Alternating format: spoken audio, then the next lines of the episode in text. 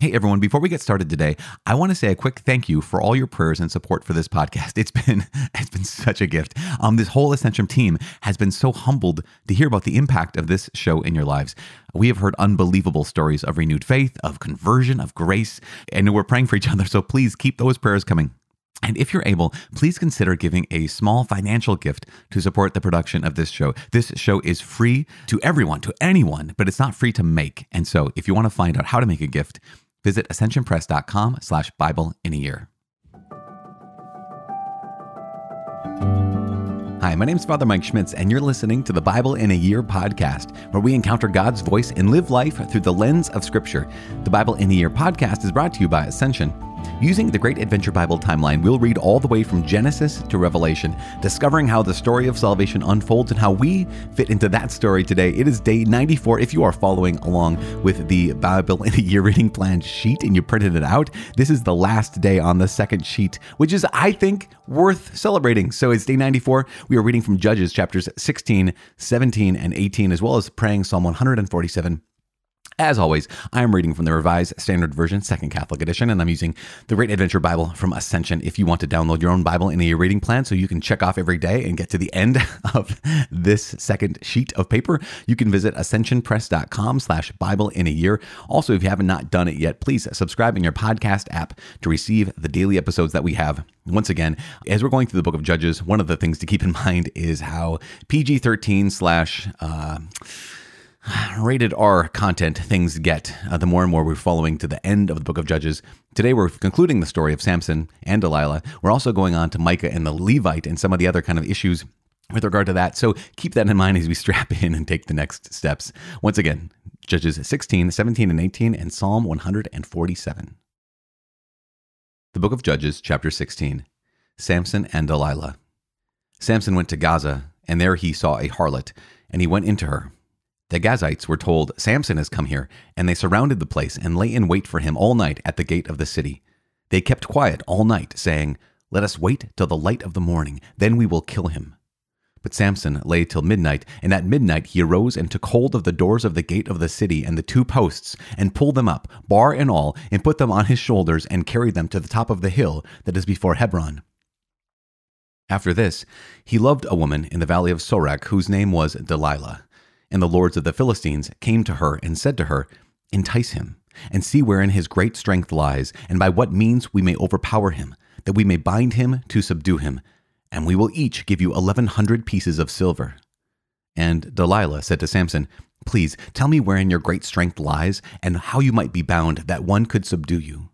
And Samson said to her, "If they bind me with 7 fresh bowstrings, which have not been dried, then I shall become weak, and be like any other man." Then the lords of the Philistines brought her 7 fresh bowstrings, which had not been dried, and she bound him with them. Now she had men lying in wait in an inner chamber, and she said to him, "The Philistines are upon you, Samson." But he snapped the bowstrings, as a tow line snaps when it touches the fire. So the secret of his strength was not known. And Delilah said to Samson, "Behold, you have mocked me and told me lies. Please tell me how you might be bound." And he said to her, "If they bind me with new ropes that have not been used, then I shall become weak and be like any other man."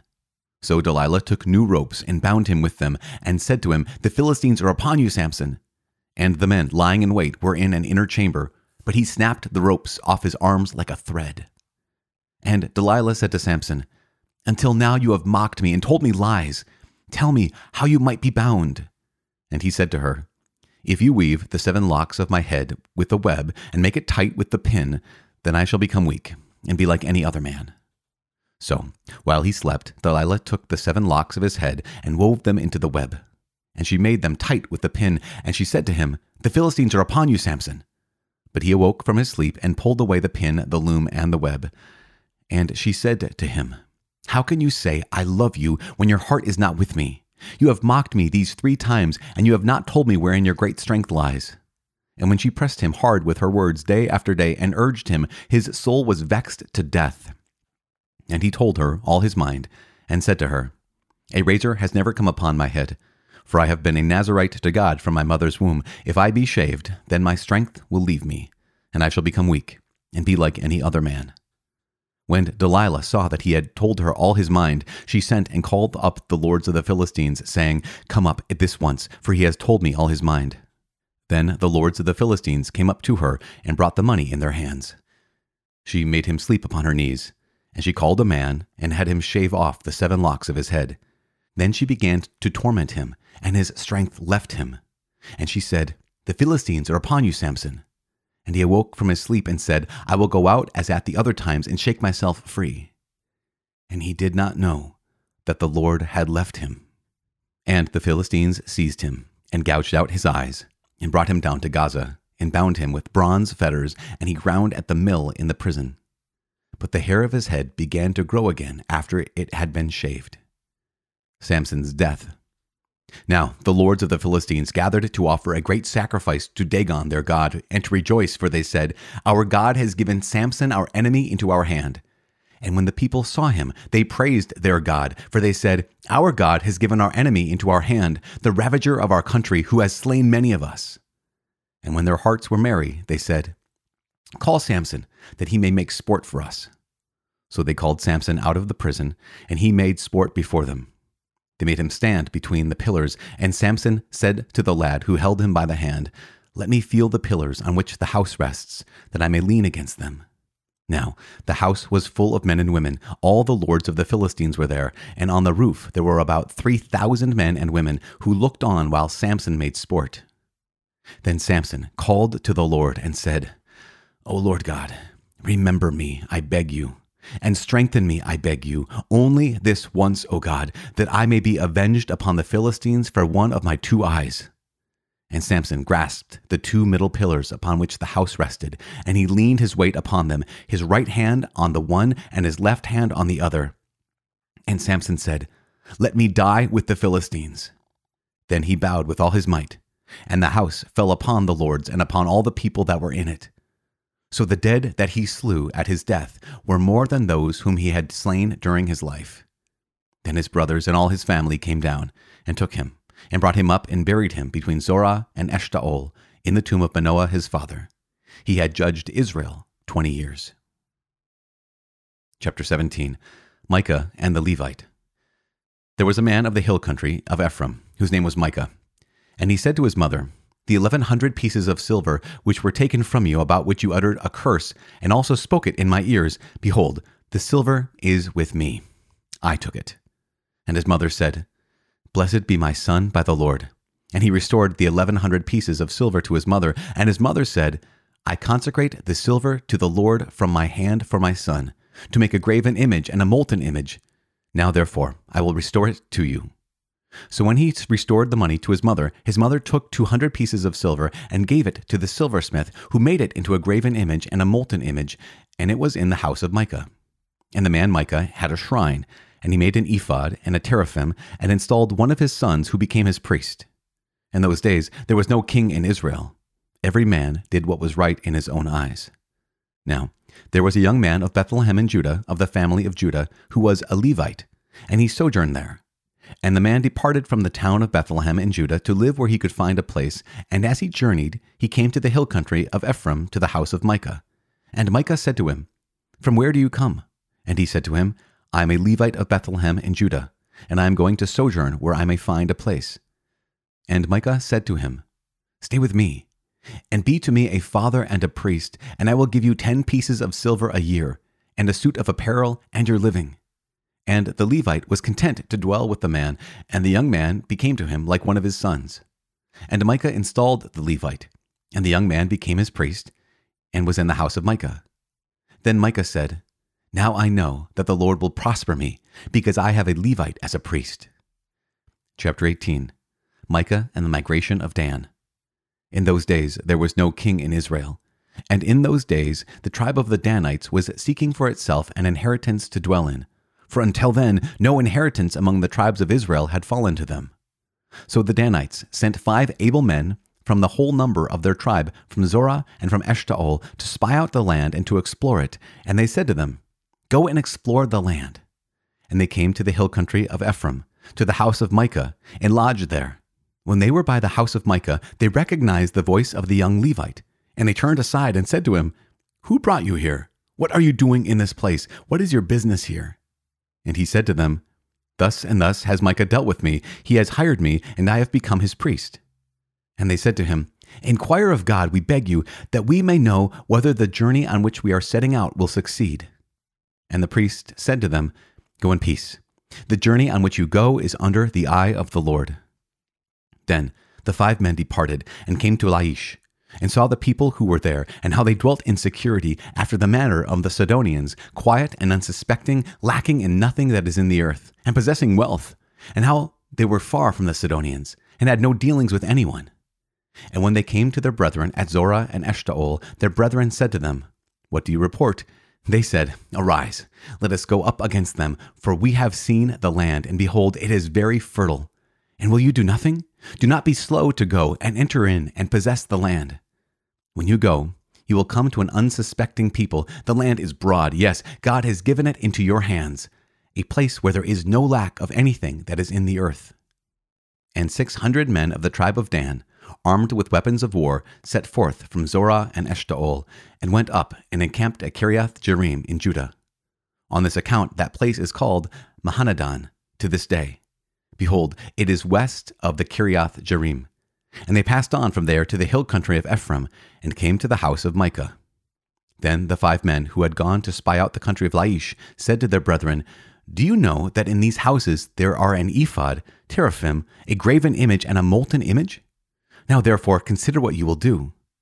And they turned aside there, and came to the house of the young Levite at the home of Micah, and asked him of his welfare.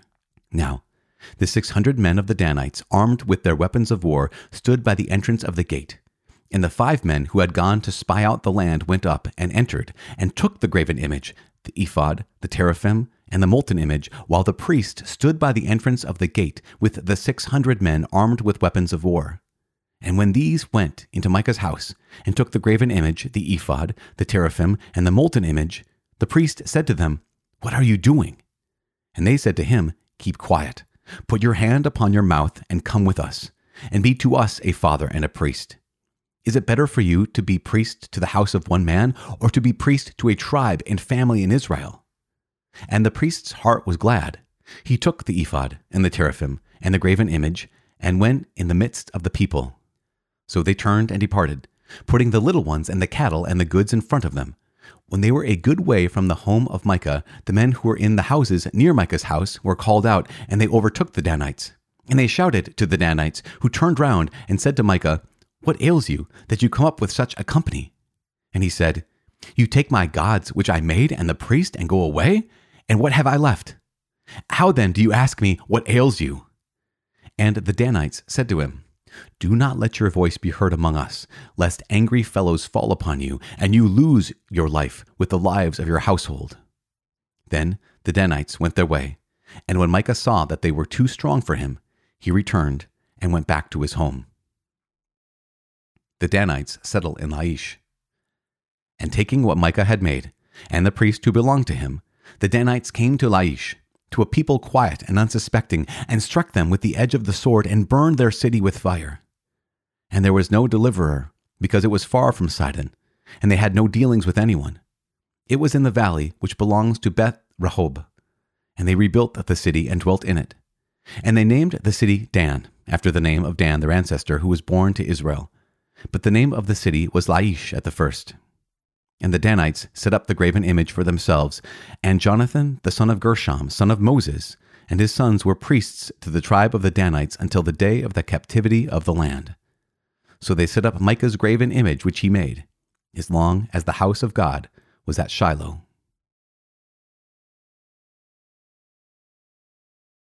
Psalm 147, Praise for God's care for Jerusalem. Praise the Lord. For it is good to sing praises to our God, for he is gracious, and a song of praise is seemly. The Lord builds up Jerusalem. He gathers the outcasts of Israel. He heals the brokenhearted and binds up their wounds. He determines the number of the stars. He gives to all of them their names. Great is our Lord, and abundant in power. His understanding is beyond measure. The Lord lifts up the downtrodden. He casts the wicked to the ground. Sing to the Lord with thanksgiving. Make melody to our God upon the lyre. He covers the heavens with clouds. He prepares rain for the earth. He makes grass grow upon the hills. He gives to the beasts their food, and to the young ravens which cry. His delight is not in the strength of the horse, nor his pleasure in the legs of a man. But the Lord takes pleasure in those who fear him, in those whose hope is in his steadfast love.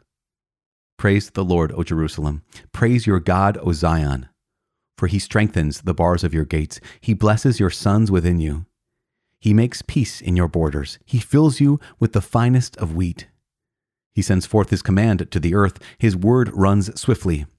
He gives snow like wool. He scatters hoarfrost like ashes. He casts forth his ice like morsels. Who can stand before his cold? He sends forth his word and melts them. He makes his wind blow and the waters flow. He declares his word to Jacob, his statutes and ordinances to Israel. He has not dealt thus with other nations. They do not know his ordinances. Praise the Lord. Father in heaven, we do praise you. We do give you glory, and we do lift up your name, because you are the God. You are the God who has not only created all things, you are the source of all being. You're the foundation of all that exists. You are the source of reality and substance, and you also reveal your heart to us, which is phenomenal. We can't even comprehend this, God, so we thank you. You, the God who's above everything, the source of everything, have chosen to care for us. You've chosen to care about us, and you've chosen to reveal your heart to us. Help us to see your heart and to know your heart and to follow your heart, to find our place in your heart this day and every day of our lives. We make this prayer in the mighty name of Jesus Christ, our Lord. Amen. In the name of the Father, and of the Son, and of the Holy Spirit. Amen. Okay, gosh, here we go. Samson, what the heck, dude?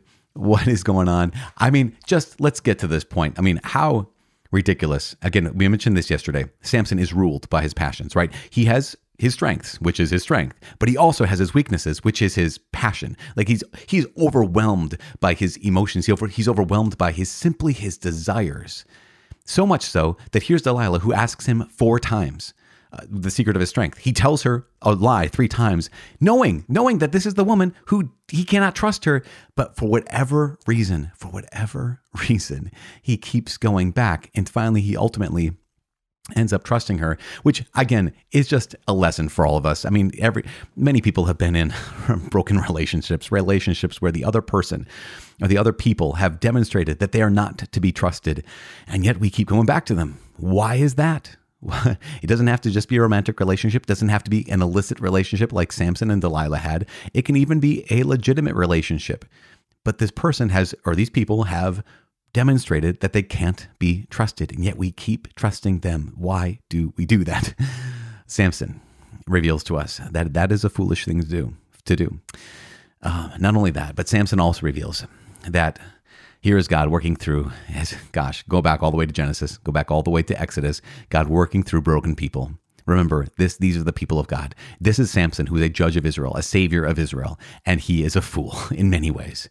Not only that, but after he gets his eyes gouged out, after he gets his hair cut off, after he is in prison, even the reason why he wants to kill the Philistines, he wants to have revenge on the Philistines for his eyes. So keep this in mind.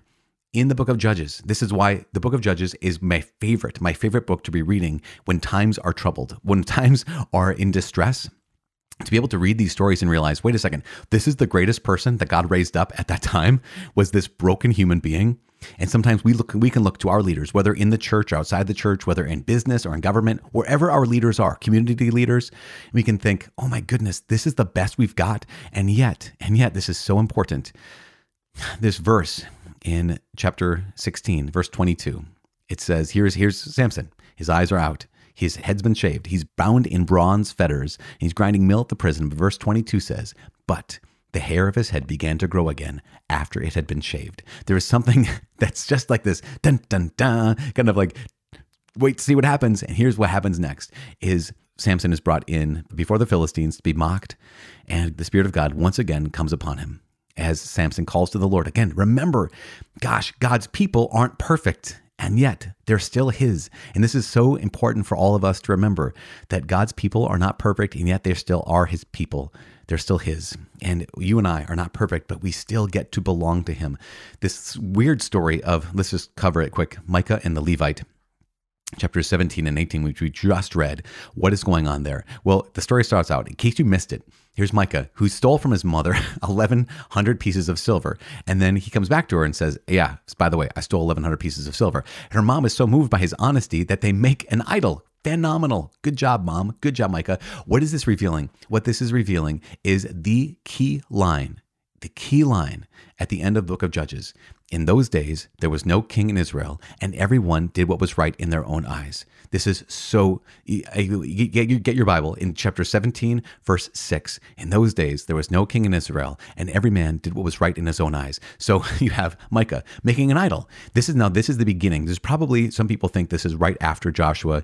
They've conquered the people. So here's the Danites. They don't have a land yet, that kind of a situation. But how quickly things fall apart. Micah sets up a shrine, so his neighbors, his people in his neighborhood, would probably be worshiping this idol that he has made from the 1,100 pieces of silver that he stole from his mom, gave back to her, I guess, good son. They're worshiping here. He makes his son a priest and then finds a Levite. Now, what's this Levite? Remember, the Levites are supposed to live in those 48 cities for the priestly cities. They're supposed to be living there. And yet this Levite has gone out to become basically a mercenary Levite. He is a priest for hire, basically, and comes upon Micah. Micah says, wow, I want a legit priest. You got the pedigree. So come stay with me. Here's the contract. I'm going to pay you this much. You do this for me. And then the Levite leads Micah and his family and the neighbors in false worship. Now, this Levite should know exactly what he's doing and should know exactly that that is the wrong thing to do. And he probably does. Maybe he does. But what was going on in Israel? In those days, there was no king in Israel, and everyone did what was right in his own eyes. This is why it's so important. Here is the key for true worship, and to know the Lord's heart deeply and to not swerve from it to the right or to the left. Later on, here's the Danites, and they want to get a place to live, and so they go up to Laish, and they come upon this Levite, the mercenary Levite, and say, hey, you're the Levite, you're the priest for this one family. Why don't you be the priest for all of us? And the Levite, again, mercenary, says, absolutely, highest bidder, absolutely, I'll go with you all, and be your priest. And what does he do?